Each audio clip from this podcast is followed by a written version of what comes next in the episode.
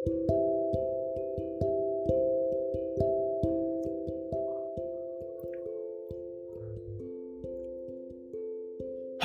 Sobat Kripik, welcome back. Selamat datang lagi di podcastnya Kripik Film.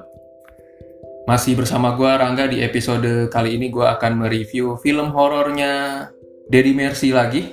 Film horor ketiga tahun ini judulnya adalah Sosok Ketiga.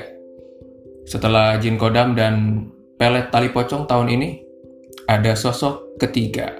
Dari judulnya sih menarik karena tidak tidak berbau-bau horor lah ya tidak ada kata-kata setan, iblis ataupun kutukan.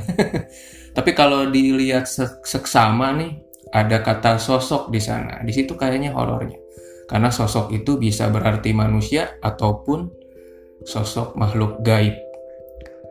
Well, setelah Jin Kodam, gua sebetulnya jadi lebih menunggu nih film-film selanjutnya dari Pak Deddy Mercy ketimbang film-filmnya Joko Anwar, Kimo ataupun Timo. Apalagi jika film horornya Pak Dedi itu nantinya satu frekuensi antara sutradara, produser, dan juga penulis. Sama-sama mau menjadikan cerita sebagai raja dan menempatkan penampakan ataupun jump scare seperlunya aja lah. Apabila kompakan mau bercerita hasilnya bisa dilihat kayak di kayak di Jin Kodam. Karena setelah melihat sosok ketiga gue semakin yakin kalau Deddy Mercy itu sebetulnya ingin mengutamakan cerita di film-filmnya. Tapi sekali lagi tergantung dengan siapa dia membuat film. Kalau tidak kompak, ada pihak yang banyak mau ini dan itu termasuk maunya penampakan lebih banyak, penampakan-penampakan yang tidak perlu sebenarnya, maka produk jadinya akan kayak sosok ketiga ini atau lebih parah lagi, seperti pelet tali pocong. Padahal sosok ketiga bisa dibilang memiliki potensi jadi horor keren kayak Jin Kodam apabila diperlakukan dengan layak dan benar. Termasuk ketika melihat adegan pembuka yang melibatkan ritual pelet tapi dengan production value yang menurut gue sih niat. Memanfaatkan setting di pinggir laut lengkap bersama deburan ombak yang menambah kesan estetik. Selain nantinya juga penuh dengan aura mistik apalagi nanti totalitas pemainnya yang berendam di laut. Dari openingnya sosok ketiga sesungguhnya bisa dikembangkan jadi horor yang lebih menarik bukan sekedar horor yang semata-mata mengeksploitasi penampakan-penampakan yang generik gua awalnya membayangkan ya, gua tuh awalnya membayangkan film ini akan kayak Noh Tah Merah Perkawinan yang dilebur bersama Teluh Darah. Tapi sayangnya durasinya justru sesak oleh jump scare yang nggak perlu. Maka potensinya tadi perlahan-lahan jadi mati oleh karena kemunculan-kemunculan memedi. Padahal kalau saja sosok ketiga mau stay aja, mau fokus menceritakan misteri tentang siapa yang telah meneluh istri mudanya Samuel Rizal di sini dan percaya dirilah dengan materi filmnya tanpa bergantung sama penampakan tidak jelas tapi justru nantinya memaksimalkan peran karakter untuk menambah panas hawa konflik dan sekalian menggocek tuh karakternya bisa menggocek penonton agar semakin digiring menjauh dari pelaku sebenarnya. Ya kalau kayak gitu sosok ketiga menurut gue akan jauh lebih memikat ketimbang memangkas cerita demi penampakan di jendela lah, penampakan di atas lemari lah, yang sekedar numpang lewat. Sosok ketiga jadi menyia-nyiakan.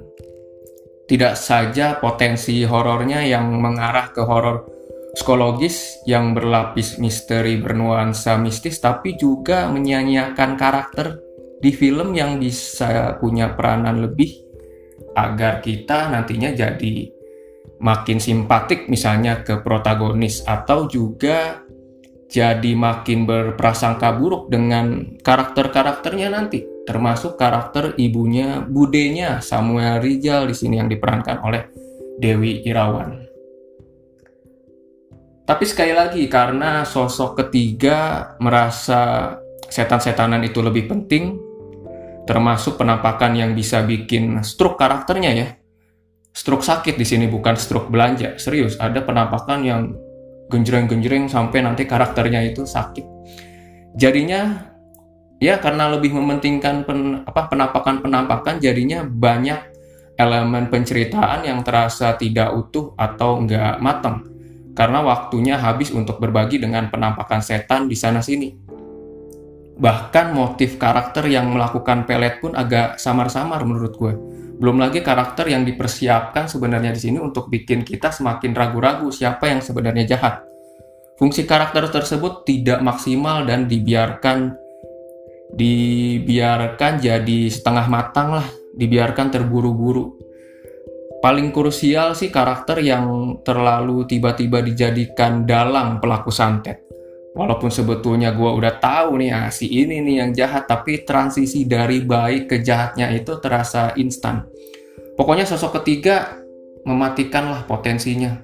Yang awalnya gue membayangkan melihat horor yang bisa saja keren gitu, gabungan noktah merah perkawinan plus inang ataupun teluh darah plus insight insight-nya Bustilo dan Mauri ya, Slasher 2007 kalau nggak salah. Karena nanti di akhir-akhir film itu emang mengarah ke sana, apalagi dengan rating 17 plusnya ya, seharusnya bisa lebih berdarah-darah lah, apalagi udah pas lah.